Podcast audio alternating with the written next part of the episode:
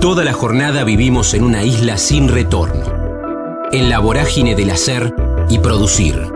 En el kilómetro cero del día tenemos más ganas de escuchar que de hablar. Ya fuimos patrios oyendo el himno. Ahora, anímate a cruzar la frontera. Brenda Fabregat, 90 centavos, Las Fugitivas y Farsantes, Teatro El Grito, prosecretaria de Cultura de Actores, peritonitis, Copelia en el Colón, bailarina. Vamos arriba. Estamos en La Frontera, aquí en el aire de Radio Universidad, en AM 1390, hacia la provincia de Buenos Aires. También estamos hacia todo el mundo a través de la web, en el www.radiouniversidad.unlp.edu.ar, porque sentimos la radio. Quiero saludarla para que nos cuente. Viene siendo un año, me parece, bastante bueno desde lo teatral, ya lo va a contar ella, después de 2 años bastante particulares, por ser generosos con el término, ¿no? Cuando era difícil encontrar salas de teatro con público, con espectáculos. La quiero saludar a Brenda Fabregat para que primero nos cuente de 90 centavos, pero después tiene... 90 centavos fue un reestreno, se viene un estreno y está próximo otro estreno, ahora lo va a contar Brenda. Brenda, ¿cómo estás? Damián en Radio Universidad, un gusto. Hola Damián, un gusto enorme, ¿cómo estás? ¿Cómo estamos? ¿Bien? Muy bien. Bueno, no quiero inducir tu primera respuesta, pero... comparándolo con el último tiempo, ¿cómo viene este 2022? Aunque seguiste trabajando, 90 centavos lo contaba recién, tiene que ver con una nueva temporada, pero comparándolo sí, con años anteriores, evidentemente este 2022 viene siendo mejor. Y sí, mágico. Hubo un momento en el que realmente no teníamos idea de si íbamos a volver a pisar un escenario y era una charla que compartíamos con otros artistas, el miedo a que esto no volviera a suceder, sobre todo en el 2020, que realmente el panorama era sombrío para todos, no solamente para los artistas, sino digo para el mundo en general. No sabíamos para dónde íbamos ni en qué iba a desembocar todo esto, y estar haciendo, en mi caso, 2 obras que ya reestrené, más esta que se viene ahora, el estreno el 30, es magia, no, es fiesta. Es con... Qué bueno, Brenda. A ver, para ponerlo en tiempo calendario, de aquel marzo del 2020, que estamos, mira, próximos a cumplir 2 años. 2 años. Ese 19, 20 de marzo, nos metimos todos adentro, dejó de haber calle, era solamente interiores, y en ese no haber exteriores, no había fútbol 5, no había plazas, no había teatro, no había cines. ¿Cuánto tiempo estuviste desde la última vez que te subiste a un escenario hasta que volviste a subirte? Había subido por última vez en octubre. La última función fue el último viernes de octubre del 2019. Ah, además vos hacías mucho que no te subías, o sea, mucho en términos teatrales, pienso. De octubre a marzo son 5 meses. Exactamente, teníamos un estreno en marzo que nunca sucedió porque estrenábamos el 13 y ya el 13 veíamos la debacle venir, entonces decidimos no estrenar, estuvimos muy atinados en no estrenar, y teníamos otro estreno que finalmente pudimos estrenarlo en diciembre del 2021 para el primer fin de semana de mayo. Chau, todo. Chau. Yo venía ensayando esas obras ya en el 2019 y no... chau todo. Hubo proyectos que no ni siquiera se retomaron, porque algunos se pueden retomar, qué sé yo, un texto, en vez de estrenarse el 13 de marzo del 2020, se estrenó, no sé, el 14 de mayo del 2021. Pero hubo cosas que te quedaron en el camino, que tenías propuestas laborales, ya sea en teatro o en otra arista artística, y que terminaron nunca cristalizándose. No, en mi caso tuve la enorme fortuna de no abandonar ningún proyecto de los que tenía. Pude estrenar todo lo que veníamos planeando estrenar en el 2020, pero hubo muchos compas que quedaron en el camino. De hecho, 90 centavos, sin ir más lejos, tiene un elenco que no es el elenco que estaba al principio. Por cuestiones particulares, algunos no podían ensayar presencialmente porque tenían factores de riesgo o familiares con factores de riesgo, mucha incertidumbre, que como te decía hace un rato, mucho miedo fue muy difícil, y conozco gente que directamente abandonó el proyecto porque no sabíamos para dónde íbamos. En mi caso no fue así, y también me siento una afortunada por eso. Qué bueno, qué bueno. Y me perdí un viaje a Europa. Bueno, sí, sí. Pero bueno, eso es en lo personal. O sea, que quedó ahí, lo perdiste. Lo perdí. Eso sí, no lo pude retomar todavía. Sí, por supuesto. ¿Y era un viaje exclusivamente de placer, a visitar amigas o familiares, o tenía algo que ver con el teatro? No, nada que ver con lo artístico, digo. Sí, me iba a visitar a mi expareja y no lo pude hacer. Él quedó varado allá, yo quedé varada acá y nunca sucedió. Ya, porque el enunciado estuvo bien, estuvo bueno. ¿Ya era tu expareja o fue tu expareja a partir de la pandemia? Fue mi expareja a partir de la pandemia. Ah, o sea, cuando viajabas era tu pareja todavía. Sí. Ah, ok, porque si no estaba buenísimo también, como de construcción de las relaciones. Igual el mejor vínculo ahora, después de idas y vueltas, montaña rusa, con cabeza abajo y todo, la más alta del mundo, pero ahora está todo bien, así que está bien, sí. Yo soy partidaria de tener, de hecho, con casi todas mis exparejas tengo unas muy buenas relaciones y nos hablamos de vez en cuando y nos preguntamos cómo estamos, me vienen a ver al teatro, con algunas de mis suegras también, así que digo, yo siempre hago bromas con eso, digo que tengo una bolsa donde voy recolectando exnovios y exsuegras, pero bueno, está bueno y me gusta, porque bueno, uno le entregó todo en su momento a esos vínculos y está bueno conservar, o que el amor se transforme en otra cosa linda igual, ¿no? Sí, sí, está buenísimo. No, que no deja de ser amor, justamente. Sin duda, una resignificación del amor.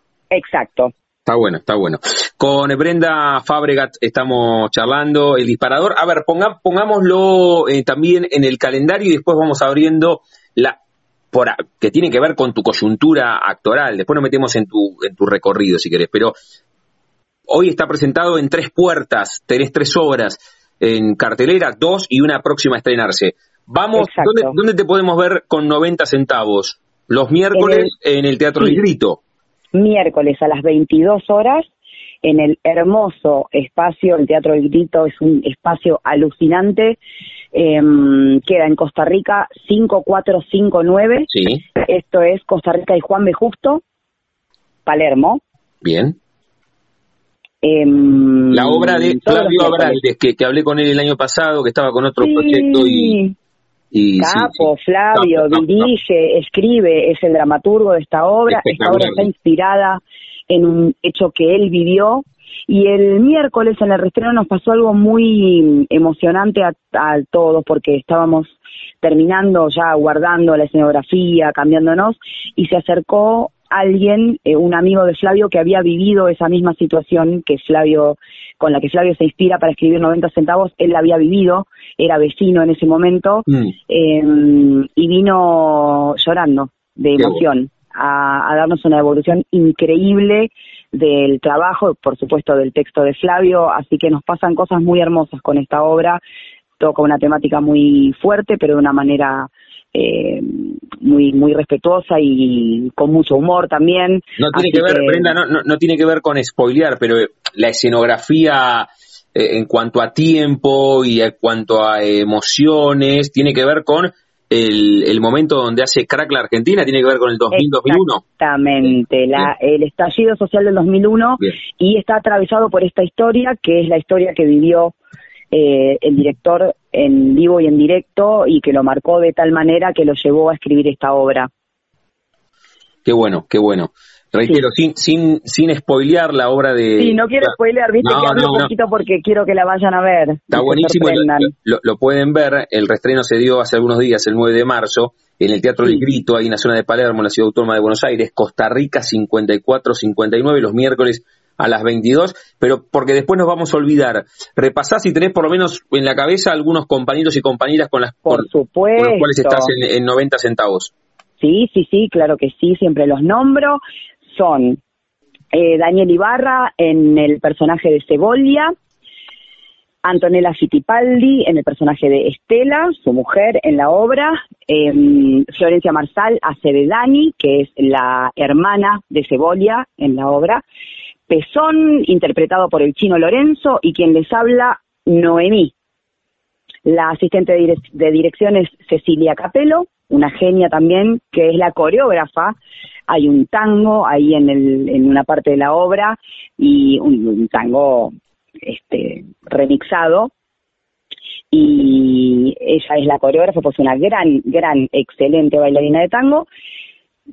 Tiene de todo la obra, tienen que venir a verla porque es... bueno, yo siempre le dije a Flavio desde que la leí por primera vez y no sabía si se hacía o no se hacía, empezábamos por Zoom, le dije que era una de las obras más hermosas que me había tocado leer. No, pero además, Brenda, a todos los que tengan más de, pienso, no sé, 20 años, ¿sí? En va a haber, estamos en el 2022, ¿sí? Los que tengan 20, 21 años, hasta, te digo, 15, 18, los que hoy son adolescentes, todos tenemos... lo que pasó en la Argentina, el estallido social 2000-2001. Entonces no hay manera de empatizar seguramente con ese texto y que te cruce desde lo emocional, porque inevitablemente haces la retrospectiva personal y a todos nos pasó, amigos, familiares que perdieron el laburo, que estaban en la plaza, un montón, así que por supuesto, y resignificarlo desde el arte, que el arte sana. Primero imagino que intentó Flavio sanar escribiendo el texto, la liturgia de la obra, y después ustedes también llevándolo a cabo con sus interpretaciones. Entonces, desde ese lugar es desde lo artístico, pero también desde lo personal. Absolutamente. Porque aparte, digamos, lo social está abordado no solo desde el estallido social del 2001, sino desde otros lugares también. No quiero spoilear, pero habla de una frontera, ¿no?, entre unos y otros, que puede ser, que también marca, ¿no?, como esto cíclico, que es el 2001, pero puede ser el 2040, claro.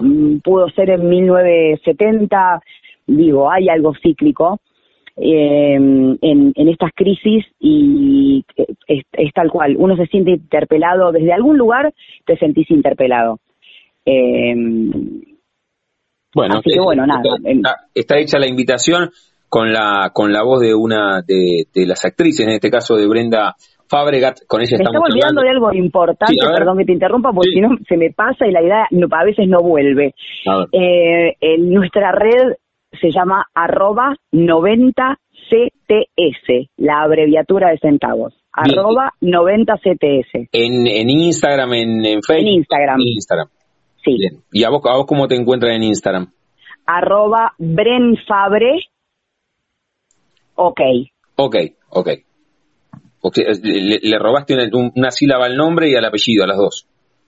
Claro, la a chica. Poco P, porque cuando digo Fabregat, empiezan Frávega, Febregal, Fabregunch, cualquier cosa menos Fabregat. Entonces dije, no, mi padre muy inteligentemente, que fue uno de los pilares de la revista Humor, firmaba como Fabre, y hace poco tiempo entendí por qué firmaba Fabre. Seguramente le habrá pasado lo mismo que a mí, le dirían cualquier cosa, claro, y un día se habrá cansado y dijo, no, bueno, apocopamos en Fabre y listo, mucho más fácil. Es Fabregat y no Fabregat, ¿está bien así? Es Fabregat, sí, porque es catalán, es Fabregat. Te iba a preguntar si habías hecho una pequeña investigación sobre la etimología de tu apellido, de dónde venía. Es catalán. Sí. Mira qué bien.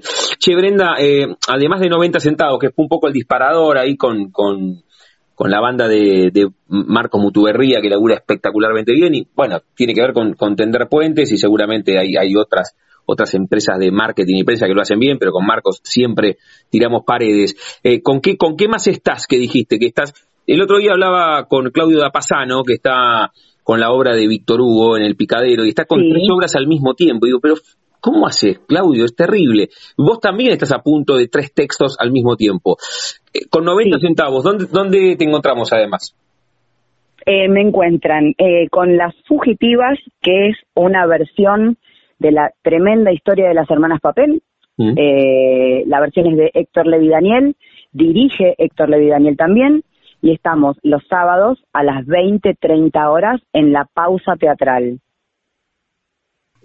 Bien. ¿Y eso cuándo estrenaron o reestrenaron las películas?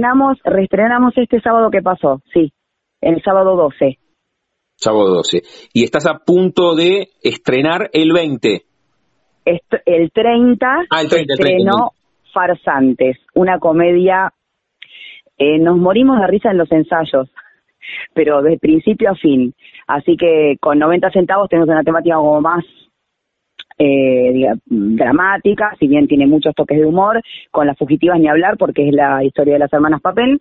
Y Farsantes, en el polo opuesto, una comedia pum para arriba. Nos morimos de risa todos los ensayos desde principio a fin, así que nos estamos preguntando qué vamos a hacer cuando estemos en escena. Nos vamos a tentar también, no sabemos ¿Con quiénes y dónde vas a estar en Farsantes, que está en el 30 de marzo? Que no dije el elenco de Las Fugitivas. Dale, sí, el director y el dramaturgo, y me olvidé de mis compañeras, no puede ser. Daniela Rizzo es quien hace de mi hermana, de Alba en la ficción, y Silvia Villasur hace de la señora Fanny, nuestra patrona. Bien, eso en Las Fugitivas. Y con Farsantes, que estrena el 30. Sí, asistente de dirección, Laura Otermin, y ahí cierro con Las Fugitivas. Farsantes estrenamos el 30 de marzo en el Teatro Border, un maravilloso teatro, es el primer teatro sustentable. Mirá qué bueno. Sí, maravilloso teatro. A las 20 horas, el 30 de marzo, mis compañeros son María Rosa Frega, Luana Pascual, Sebastián D'Artallete, Julián Pucheta, Pedro Di Salvia, Esteban Lizazo, alias Chors, y yo, quien les habla, Brenda Fabregat. Muy bien, así que somos 7.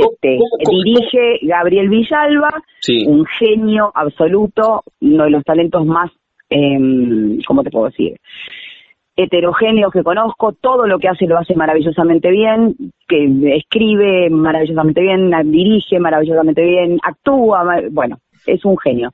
Y el libro es de Gabriel García con colaboración de Bastia Puricelli, el dueño del método Kairos, y me estoy olvidando del otro autor. Bueno, ahora me va a matar, pero ahora, en cualquier momento te lo digo. Te va a venir con la idea. Pero ¿te pasó en algún otro momento? Francisco Ruiz Barlet, me acordé de las colaboraciones. O sea, el autor es Gabriel García, pero colaboran ellos todos. Qué bueno, qué bueno. Te decía, ¿te ha pasado en otro momento de tu vida tener 3 papeles y 3 obras al mismo tiempo, en simultáneo, o es la primera vez? No, mirá lo que ha provocado la pandemia. Es la primera vez en mi vida que tengo 3 obras en simultáneo. Bueno, y venís bien con eso, porque el otro día, reitero, a Claudio le preguntaba, por supuesto que de eso va el laburo de ustedes, pero 3 obras en simultáneo es como un montón desde el texto, no solamente desde el texto, sino de entrar y salir en los personajes. ¿La llevas bien? La llevo bien. Estoy súper feliz con el desafío, porque para mí es un desafío, porque aparte son 3 personajes absolutamente opuestos. Claro. No tienen nada que ver un personaje con el otro. Así que estoy muy feliz con el desafío. A mí me aburre hacer siempre lo mismo, me aburro bastante fácil de lo fácil, ¿no? Como me gusta siempre entrar en lugares donde no estuve ahondando mucho, y con estas 3 obras me tocaron personajes muy diferentes y difíciles, entonces que no me quedan cómodos a mí, digamos, viste que uno siempre tiene como un lugar cómodo a donde sabe que acá tiene este efecto, va, esto lo hace de taquito. Bueno, en ninguno de los 3 personajes tengo cosas que hago de taquito. Bien, así que bueno, también está bueno por el desafío. Sí. Esa frase que tanto se dice, ¿no? Salir de la zona de confort. Claro. Bueno, vos lo llevas a cabo con estos 3 personajes. Lo dice Brenda Fabregat, aquí en La Frontera, en el aire de Radio Universidad. Brenda, algo contaste ahí, tu viejo, Revista Humor. A mí siempre me parece atractivo contar cómo se da que la vocación apareció, o en este caso la actuación un poco te eligió a vos. Vos tenés esa primera fotografía que te linkea al arte, 3 o 4 años delante del espejo, o tu viejo venía con la revista Humor, leíste ahí y pasó algo, o la maestra en tercer grado dijo hay que actuar en el acto del 25 de mayo, levantaste la mano, te subiste al escenario. ¿Cómo nace el artista que vos sos? Qué hermosa pregunta. Me llevaron a ver Copelia al Colón a los 4 años. Ah, terrible. Y quedé enloquecida de tal manera que salí de ahí diciendo, yo voy a ser bailarina, yo voy a ser bailarina. Tenía 4 años, entonces muy en serio no se lo tomaron, se ve hasta que el 15º del día que dije, me llevan a, por favor, a tomar clases, quiero ser bailarina. Mi papá habló en su momento con María Fuchs. Sí.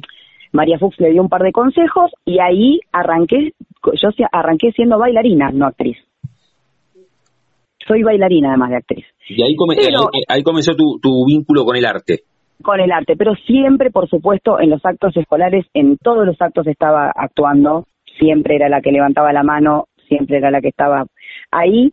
Y en el medio de todo esto, papá tenía un colega que se hicieron muy amigos, Alejandro Tarruelia, que también escribía en humor. Entonces nos hicimos amigos de la familia y su mujer, actriz, integrante de Catalina Sur, escritora de cuentos infantos juveniles, muy ligada al arte. Un día, cuando yo tenía 20 y pocos, me llamó y me dijo, tenés que venir a actuar, no puede ser, porque yo había dejado de bailar y me había metido en una oficina. Me dijo, ¿qué haces vos en una oficina? Te venís. Y me subió a su obra de teatro, un infantil maravilloso con el que estuvimos girando por el país durante 2 años. Imagínate, primera obra de teatro que hacía, me fui a girar por el país. Listo, me enamoré del todo, de lo poco que me faltaba de enamoramiento con el teatro surgió ahí. Dije, de acá no me bajo nunca más, y así fue. Qué bueno, y eso fue en el año 2000. Mirá qué cierre poético, que ese año 2000 tiene que ver con la obra que ahora estás, una de las obras en las cuales estás, que es 90 centavos, un año bastante particular para la Argentina. Me pareció muy atractivo como lo contaste, esto de bailarina, después largaste oficina, te dicen, che, vení, ¿qué haces ahí? Gira por el país, no solamente por una cuestión de necesidad de laburar, sino porque también había algo más que te gustaba en la vida. Era lo artístico en algún momento, lo artístico convivió con, no sé, a los 15 o 16, además de bailar, te gustaba jugar al vóley y fuiste federada, o en algún momento pensaste en estudiar una carrera, entre comillas, más tradicional, como abogacía, arquitectura, ingeniería, o siempre fue el tema del arte y bailarina? Estaba muy enamorada del arte, pero después estuve muy enemistada con el arte, porque yo era bailarina clásica. En un momento se me voló el tornillo y dije, no quiero más este nivel de disciplina, no quiero más nada de todo esto. Y mamá me dijo, siempre me apoyaban, ellos en todas mis decisiones, nunca me pusieron un pero, ni mamá, imagínate, mi papá estaba chocho, y mi vieja también, era muy compañera, me llevaba a ella a todos lados. O sea, no apareció nunca, te gusta ser bailarina y después actriz, no apareció el típico de qué vas a trabajar, no. No, me apoyaron siempre mucho en todo y se los agradezco infinitamente, pero sí, lo que sucedió fue que cuando dije, yo voy a dejar de bailar, me dijeron, bueno, entonces volvés hacíamos la escuela semi libre, porque no nos daba el tiempo para bailar e ir a la escuela. Bueno, entonces volvés al secundario de manera regular, terminás el secundario y te pones a estudiar otra cosa o a trabajar o a hacer algo. Bueno, listo, está bien. Entonces empecé a hacer como que hacía, porque en realidad no sabía qué había fuera de lo artístico. Y en ese hacer como que hacía, por ejemplo, terminé el CBC de odontología, cualquier cosa, me metí justamente en una oficina, en un estudio contable a trabajar, de asistente contable, trabajaba con mi tía que era odontopediatra, de ahí el CBC de odontología, hice como que hice y nada me cerraba. Sí, siempre tuve ganas de estudiar psicología, esa es una carrera que digo, che, esta yo la hubiera hecho. Pero estás a tiempo todavía, ¿por qué la hubiese hecho? No digo que no la voy a hacer. Okay. Digo, por ahora no puedo. Yo soy en este momento, además, desde el 6 de diciembre, prosecretaria de la Asociación Argentina de Actores y Actrices, prosecretaria de Cultura. Entonces, bueno, 2 hijos chiquitos, mucho, que no me permitiría en este momento hacer la carrera de psicología, pero por supuesto que no está descartada porque me encanta. Esa sí me encanta. Qué bueno, qué bueno.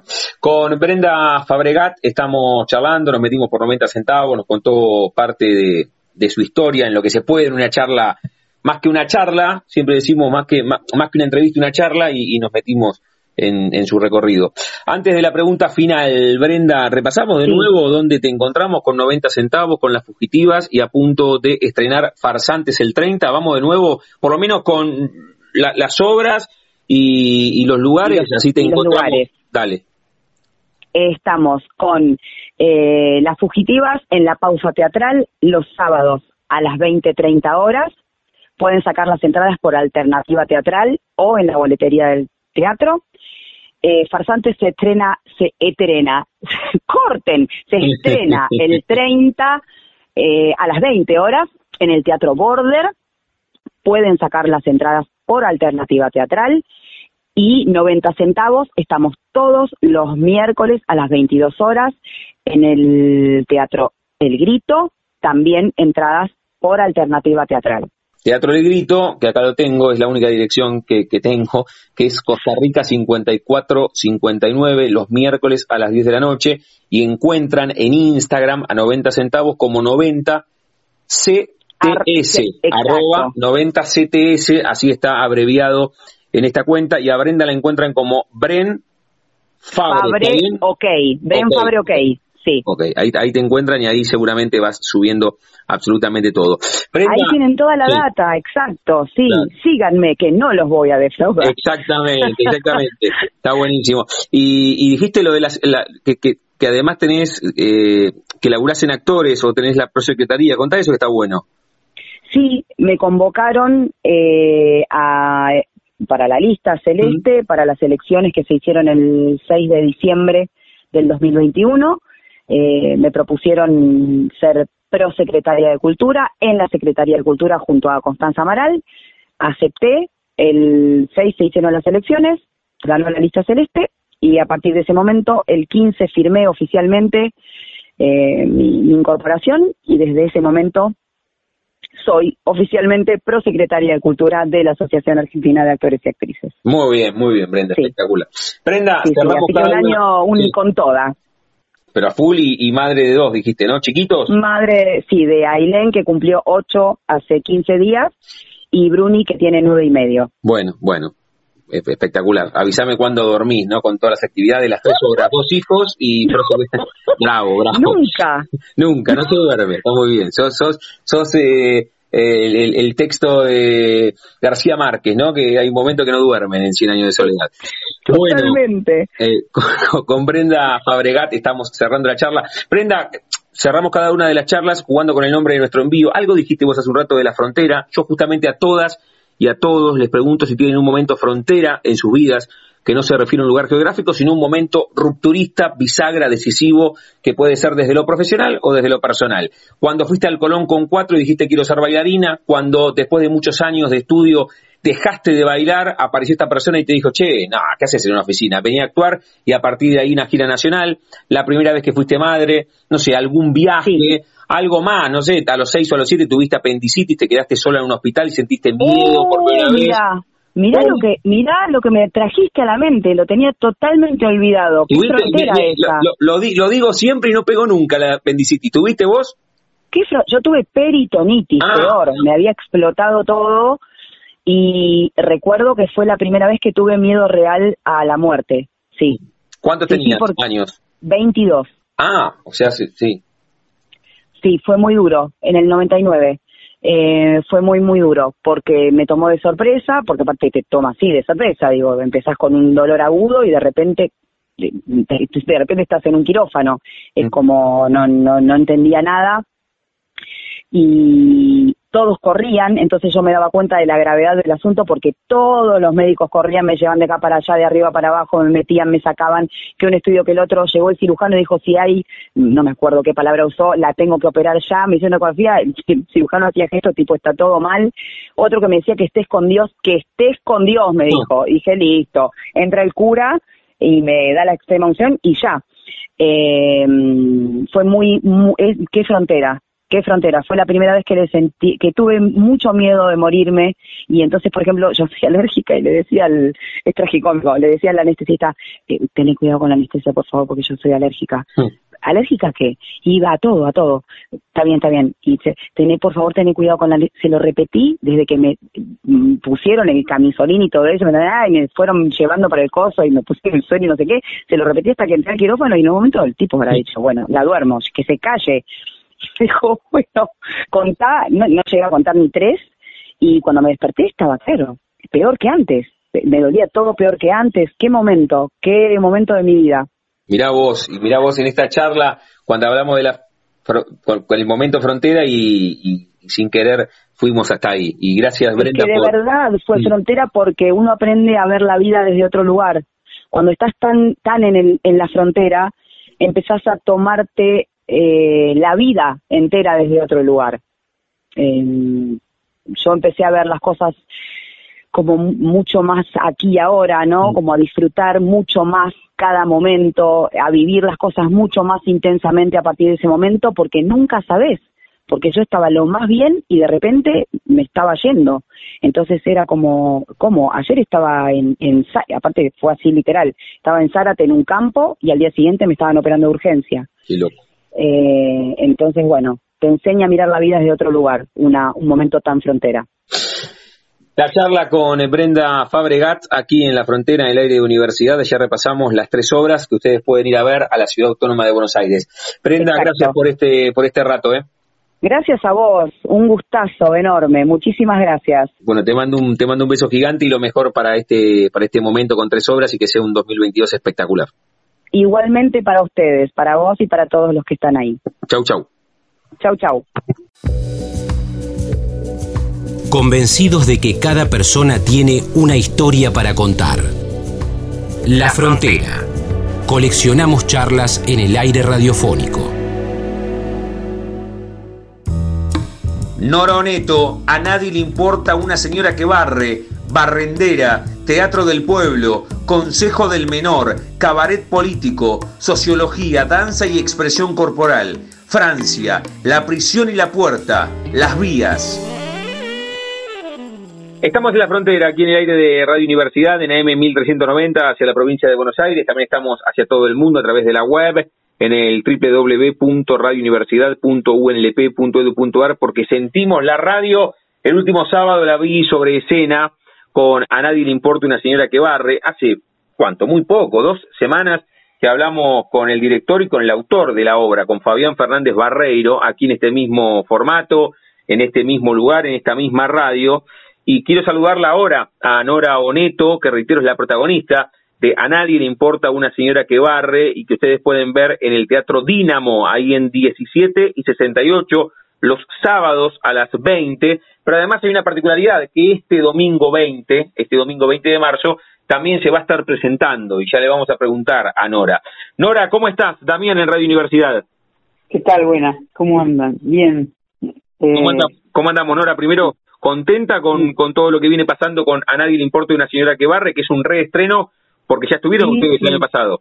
Estuvimos el año pasado 2 meses y medio, sí. Siempre con mucha gente, con mucho público, y ahora se empezó a mover de nuevo. Y bueno, a mí me da mucho gusto darla, entonces me hace sentir bien. Sí, además el otro día cuando veía la obra, enseguida, por supuesto que disfrutaba la obra, pero al mismo tiempo decía que hay un laburo extraordinario tuyo, porque es un unipersonal, te acompaña un músico que es Manuel Acuña Hernández, pero desde lo teatral... es un unipersonal, con vos hablando, ¿cuánto dura? 1 hora 15, la obra es impresionante. Sí, 1 hora 15, sí. Y no parás de hablar vos, hay un gran trabajo gestual también, pero desde el texto, Nora, lo tuviste que, imagino, trabajar un montón. Sí, lo fuimos trabajando de a poco, sí. Bueno, el texto está lleno de imágenes, así que eso ayuda muchísimo para la construcción teatral, ¿no? Porque yo todo lo que va diciendo es lo que va las imágenes que va creando el personaje con la narración afectan también afectivamente, entonces es lo que se cuenta, lo que siente el personaje, lo que le pasa, y bueno, Sí, está buenísimo. Se va, como que me siento bastante apropiada del texto, ¿no? Sí, sí, sí. ¿Sabes qué? No me pasa siempre de hablar con las o los protagonistas antes de ver la obra, por eso acá es un recomendado mayusculizado por haberlo visto en el Teatro Dinamo, pero además, al mismo tiempo, reitero, cómo llenás el escenario vos con tu actuación. Pero, ¿cómo fue el trabajo? Bueno, vos me vas a decir, tiene que ver con los jeites propios de ser actriz hace muchísimos años. Pero una cosa es hacer una obra que tiene un texto complejo, pero de 35, 40 minutos, y otra cosa es llenar el escenario 1h15. Desde el trabajo actoral hay muchísimo honor ahí. Sí, yo estoy muy contenta de hacerlo, sí. Sí, se fue haciendo, es decir, se fue haciendo de a poco y tomábamos el texto por tramos y bueno, ahí iba saliendo enseguida las acciones. Claro, cuando uno está solo en el escenario crea espacios, crea interlocutores, crea situaciones con mucha economía de gestos también. En realidad la acción fundamental que sostiene toda la obra es lo que hace que es una barrendera que está contándole a un público que es los que habitualmente ve a la madrugada en el parque donde barre, les cuenta lo que le está pasando, lo extraordinario que le pasó, que la aparta de su vida rutinaria de siempre. Y bueno, el texto es muy rico en cuanto a imágenes, vuelvo a repetir, entonces esto hace que, bueno, sí van apareciendo muchas situaciones, muchos lugarcitos donde transitar, ¿no? Con la actuación. Sí, está buenísima, por eso... Porque hay partes de reflexión, de confesiones, parte de que está de relato, partes como de casi diálogo, en fin, se van mezclando muchas situaciones diferentes para la actuación. Estamos disfrutando la charla aquí en La Frontera, en el aire de Radio Universidad, con Nora Oneto, que es la protagonista de A nadie le importa una señora que barre, que los sábados a las 20 ustedes pueden disfrutar ahí en la sala del Teatro Dinamo, en 68 y 17, que tiene música en vivo de Manuel Acuña Hernández, que tiene la dramaturgia y la dirección de Fabián Fernández Barreiro. El próximo fin de semana será especial, Nora, porque el sábado están en el Dinamo y también el próximo domingo, porque la obra fue seleccionada, contalo. Sí, la obra fue seleccionada para el Festival Regional de Teatro Independiente que organiza el CPTI y, bueno, se eligieron 12 obras, hay una programación para las 12 obras que son el próximo fin de semana, sábado y domingo, y el otro, sábado y domingo. Y a nosotros nos tocó el domingo 20, en la misma sala en la que la damos habitualmente, o sea, en el Dinamo, pero a las 19 horas. Las funciones de este ciclo son gratuitas. ¿Sabés que está? Pero además de esta situación que vos decías, termina siendo como los premios, ¿no? Un mimo. Un concurso. Sí. Es un concurso porque, bueno, en realidad ya hubo una selección, porque de todos los trabajos que se presentaron, bueno, seleccionaron 12 obras que con esas 12 obras organizan este festival. Después a estas obras va público, por supuesto, y va el jurado, y después el jurado elige 3 obras o 2, no sé cuántas, que van a ir al provincial, al festival provincial, en representación de la región, ¿no? Qué bueno. ¿Cómo te llegó? Con Fabián Fernández Barreiro, que es el director, quien escribió la obra A nadie le importa una señora que barre, lo charlamos y me dijo cómo fue que te convocó, pero ahora quiero escuchar a la otra parte. Todas las historias las pueden encontrar en Spotify, buscan ahí y nos encuentran en La Frontera, AM 1390, ahí nos encuentran cada una de las charlas y buscan si quieren escuchar también al director, a Fabián Fernández Barreiro. Pero ¿cómo te llegó el texto y cómo te subiste enseguida a querer ser la protagonista de esta obra? Él me escribió, estábamos en plena pandemia,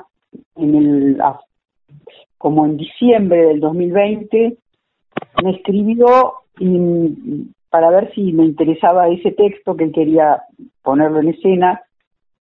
Y bueno, yo lo leí, la verdad que me encantó, enseguida me enganché con el texto, me gustó mucho y le dije que sí, enseguida, inmediatamente.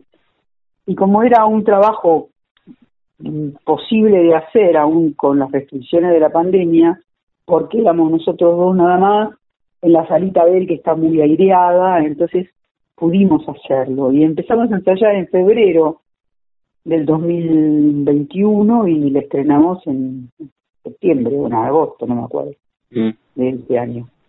¿Cómo fue? Porque fue especial, ¿no? Se craneó en plena pandemia, te llegó a vos. ¿Cómo fue el día del estreno después de todo lo que había pasado? Que todavía vamos transitando, ¿no? Que es el tema de la pandemia, Nora. Pero imagino que fue especial el estreno de A nadie le importa una señora que barre. La verdad que sí, fue muy especial. Yo tenía como un cierto temor. Me parecía que volver de nuevo a estar en escena era algo, bueno, que me movilizaba mucho. Y la verdad que tenía un poco de miedo de que me pasara algo, qué sé yo, de que me diera algo ahí en medio de la escena, no sé, un ataque de amnesia, yo qué sé, cualquier cosa. Son estos pánicos que uno se imagina. Pero no, todo transcurrió muy bien, la acogida del público fue muy buena, fue mucha gente, y entonces como que, bueno, sí, se puede, volvemos a hacerlo. Fue muy lindo. ¿Cuánto tiempo estuviste? A ver, ¿cuál es el antecedente con vos como actriz antes de A nadie le importa una señora que barre y con la pandemia en el medio? Previamente, ¿qué habías hecho, Nora? Bueno, muchas cosas. Pero el antecedente próximo inmediato, A nadie le importa una señora que barre. Bueno, había estado en un trabajo en el Coliseo Podestá que se llamó Lo que se escapa, que justamente ahí había mucho cuerpo, mucho contacto, era algo que, bueno, después ya no se podía hacer más. Y estuve también bastante tiempo con una obra que se llamó Cabaret Político, que la dimos bastante tiempo, dirigida por Manuel Acuña, que la dimos en La Plata y en Capital. La vi, sobre 44 la hacían. Claro, sí, en Espacio 44. En Espacio 44, la vi, espectacular, buenísima. Y creo que esas fueron las más inmediatas, ¿no? Sí. Por ahí se me olvida alguna, pero esas... ¿Sabés por qué te lo preguntaba? Por el tiempo almanaque que había sucedido, que había pasado entre tu presentación, entre, pongamos, Cabaret Político y A nadie le importa una señora que barre, y en el medio de la pandemia, por eso todos tus miedos también, ¿no? Porque... Claro, igual no fue tanto tiempo finalmente, porque fueron, bueno, el Cabaret Político la dimos hasta el 2019, y bueno, después, claro, durante el 2020 estuvimos trabajando, porque estamos trabajando, habíamos empezado a ensayar una obra, que es Buscando a Écuba, o no sé cómo se va a llamar, que la seguimos ensayando ahora, pero nos vimos cortados por la pandemia y se siguió haciendo un trabajo por Zoom, que terminó siendo un audiovisual que se hizo, que se divulgó, donde más que nada es como ver cómo se busca una obra en tiempos de pandemia, ¿no? Con todo lo que uno... como grupo teatral va atravesando con esa situación. Es más eso que la obra misma, ¿no? Bien. Y ahora ya estamos ensayando la obra misma, pero bueno, estuve haciendo eso y estuve, bueno, después nada, hice curso de dramaturgia, cosas para llenar el tiempo con algo creativo durante la pandemia. Claro. Y en el 2021 ya me convocaron para 3 trabajos. Así que en 2021 estuve ensayando 3 obras que se estrenaron el año pasado. Muy bien, muy bien. Ahora nos contás de qué va este 2022. Por supuesto, además de contarnos, como estamos hablando, de A nadie le importa una señora que barre, que ustedes pueden verla en la sala Dinamo en 17 y 68, los sábados a las 20. Este domingo particular es especial, el domingo 20, porque también pueden verla de manera gratuita en por haber sido seleccionada por este concurso que se dio, Nora, y que el domingo, ¿qué es, Nora? ¿A la misma hora? No, el domingo es a las 19. Ah, ok, una hora antes. Sí, una hora antes. Una hora antes de lo habitual. Con Nora Oneto estamos hablando, la protagonista de A nadie le importa una señora que barre. Ahora vamos a meternos en el 2020, pero 2022. Pero siempre me parece atractivo, Nora, contar. Vos decías recién, hice un montón de obras, tengo un recorrido. ¿Tenés la primera fotografía, Nora, que te linkea al arte? Cuando digo la primera fotografía, no es el primer trabajo, sino cuando vos reconocés que te cautivó la actuación. Tal vez fue a los 3 o 4 años delante de un espejo, o tal vez fue porque la maestra dijo cuando tenías 8 o 9 años que había que actuar en el acto de 25 de mayo. ¿La tenés presente? No, la primera actuación que me acuerdo tiene que ver con barrer hojas, justamente. Mirá vos, mirá cómo cerraste el círculo. Porque creo que fue en 6º grado, 7º grado, que sí. Bueno, en un acto hicimos un sketch que justamente hacía de barrendera y era como un diálogo entre sordos y bueno, lo hicimos nosotros y ahí me encantó, pero bueno, no me acordaba más de eso. Y ahora de reflexión dije, ay, pensar que lo primero que hice actuando en mi vida tuvo que ver con barrer. Pero cuando te convocó Fabián Fernández Barreiro, que es el director, ¿se te vino esa imagen de 6º grado? No, para nada, pues mucho después que me acordé. Mirá vos, pero qué bueno traspolarte en retrospectiva ese momento, ¿no? Buenísimo. Sí, sí. Y después, además de esa primera imagen, ¿cómo tomás la decisión de convertirte vos en actriz? ¿Cómo es? ¿Cuando terminaste el secundario? ¿Cuándo empezaste a estudiar? No, fue tarde, porque yo estudié sociología. Mirá. Trabajé un tiempo como socióloga, después empecé a incursionar, o paralelamente a eso, empecé a incursionar con la danza, la expresión corporal, todo el trabajo corporal. Y después cuando yo fui a Francia, becada por sociología, y ahí me puse a hacer un curso de teatro en la universidad, y bueno, y ahí me enganché, y cuando volví, que fue por el año 78, volví, que acá estaba toda la dictadura, empecé a estudiar teatro en el TID, y ahí ya no dejé nunca más de hacer teatro. Mirá qué bueno esto, que vas becada como socióloga a Francia, y ahí en Francia, ¿te es un curso de actuación? Sí. Un curso que era algunas materias del curso de formación del actor que había en la Universidad de Saint-Provence.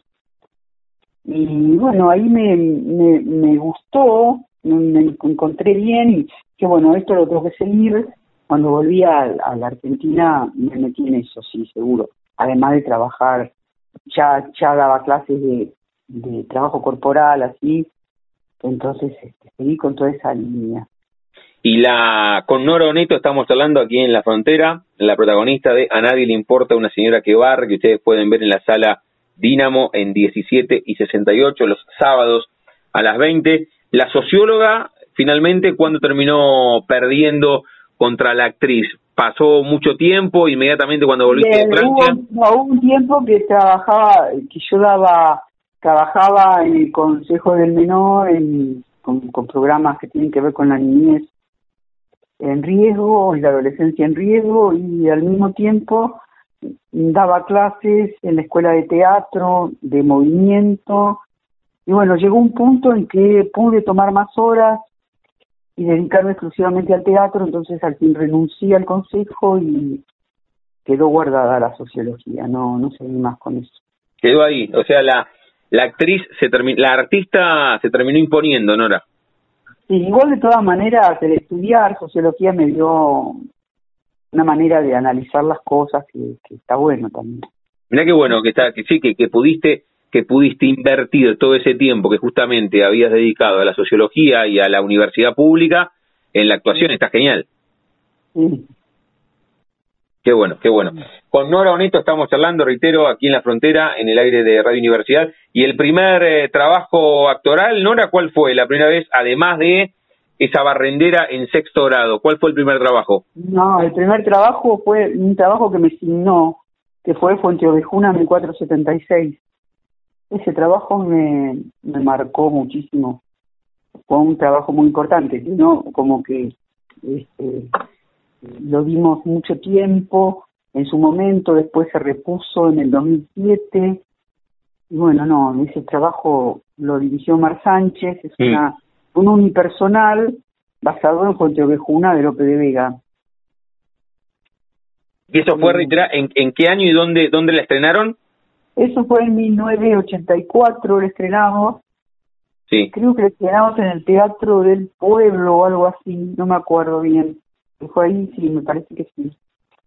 Y después la vimos en muchos lugares. ¿Y ese fue tu primer...? En el 2007 la repusimos, pero en el Teatro Argentino. Mirá qué bien. ¿Y ese fue tu primer trabajo? O sea, ¿tu primer trabajo fue un unipersonal? Sí. Mirá. Es decir, hicimos un trabajo en el taller en el que yo me había formado, que se llamó La Prisión y la Puerta, que lo dirigió Carlos Lagos. Y después de eso, que fue como para al año siguiente de haber finalizado esa formación, después de eso ya hice Fuente Ovejuna, que bueno, estuvo bastante tiempo. Después hicimos otras obras dirigidas por Omar Sánchez, como Tragedia de una familia guaranga, Las desventuras del doctor Tadeo, y después seguí con un montón de trabajos con diferentes personas, diferentes directores, y creo que no pasó un año, siempre hice alguna obra por año por lo menos, y a veces más. Qué bueno, Nora, qué bueno. Lo está contando Nora Oneto aquí en La Frontera, en el aire de Universidad. La excusa es que está con A nadie le importa una señora que barre, de Fabián Fernández Barreiro, en la sala Dinamo, en 17 y 68, los sábados a las 20. Y para este 2022, además de transitar A nadie le importa una señora que barre, Nora, ¿qué más tenés para este calendario? Bueno, nosotros el año pasado hicimos un trabajo que se llamó Las Rías, en Las Rías de acá del 72, un trabajo al aire libre que lo dirigió Agustín Lolostra, y hicimos algunas funciones el año pasado, y tal vez este año se reponga. Después por ahí también se repone otra obra en la que participé, que la dirigió Jazmín García Satí, que se llama Los cielos encima, tal vez se vuelva a reponer, y el estreno nuevo va a ser de Cuba, que la vamos a dar este año también. Muy bien, así que tenés un año cargado, está buenísimo eso. Sí. Está bueno. La charla con Nora Oneto aquí en La Frontera, en el aire de Radio Universidad. Ahora le voy a pedir a Nora que los invite y las invite a los que están y a las que están escuchando a que vayan a la sala del Dínamo un fin de semana particular, porque pueden ir tanto sábado como domingo. Pero antes le hago a Nora la pregunta del programa. Nora, cerramos cada una de las charlas, nuestro envío, con una pregunta final que juega con el nombre de nuestro ciclo. A todas y a todos les consulto si tienen un momento frontera en sus vidas, que no se refiere a un lugar geográfico, sino un momento bisagra, rupturista, decisivo en sus vidas, que puede ser desde lo personal o desde lo profesional. Cuando viajaste a Francia, cuando dejaste a la socióloga archivada y la artista se puso en primer lugar, algo más personal, no sé, un viaje, o tuviste apendicitis a los 8 y te quedaste sola en un hospital y sentiste miedo por primera vez. No. Creo que un momento frontera sí fue cuando me fui a Francia, que fue en el año 75, cuando después fue el golpe de Estado allá y me quedé mucho más tiempo de lo que esperaba. Y bueno, allá fue cuando empecé a abordar, a verme como que lo que quería elegir era el teatro. Ese fue un momento bisagra. Cuando vine ya estaba bastante diferente. Mirá qué bien. Y bueno, después sí, hay montones de momentos bisagras en la vida de uno, más cuando tiene tantos años. Sí, pero bueno, no, mejor no contarlos tanto, ¿no? Porque hay muchos momentos, claro, feos y lindos. Pero este está bueno porque imaginaba que tenía que ver, ¿eh? Sí. Estaba bueno. Sí.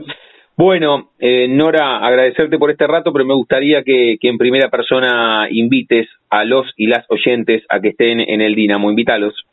Bueno, sí, me encantaría que los que todavía no la vieron se acercaran, porque bueno, a mí me da mucho placer darla, pero por supuesto siempre tiene que haber un público que la recepcione. Es un relato dirigido al público, o sea que siempre el teatro necesita del público, y un unipersonal muchísimo más. Bueno, la chica que quiera ir, estamos todavía los sábados que quedan de marzo a las 20 horas en el Dinamo, y este fin de semana, además del sábado, estamos el domingo a las 19 horas en el marco del Festival Regional de Teatro Independiente. Así que tienen la chance tanto sábado como domingo, el sábado a las 20, el domingo a las 19, en el Dinamo, ahí en 17 y 68, sí. La obra de Fabián Fernández Barreiro. Que sería 26 también. Bueno. ¿Cómo decías, Nora? Y el otro sábado también. Muy bien, muy bien. Queda de marzo. Dos sábados y el domingo, para ver A nadie le importa una señora que barre, una invitación y una recomendación en mayúsculizado, si quieren ver una actuación...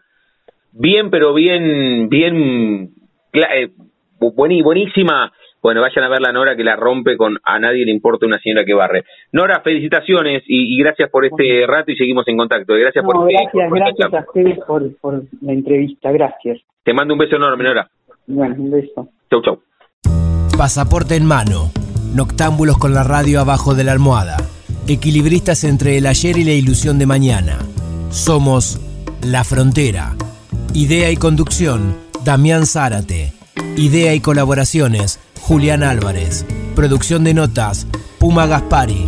Edición y postproducción, Juan de Vega. Idea sonora, voz y edición, Diego Carrera. Voz artística, Pablo Dupuy.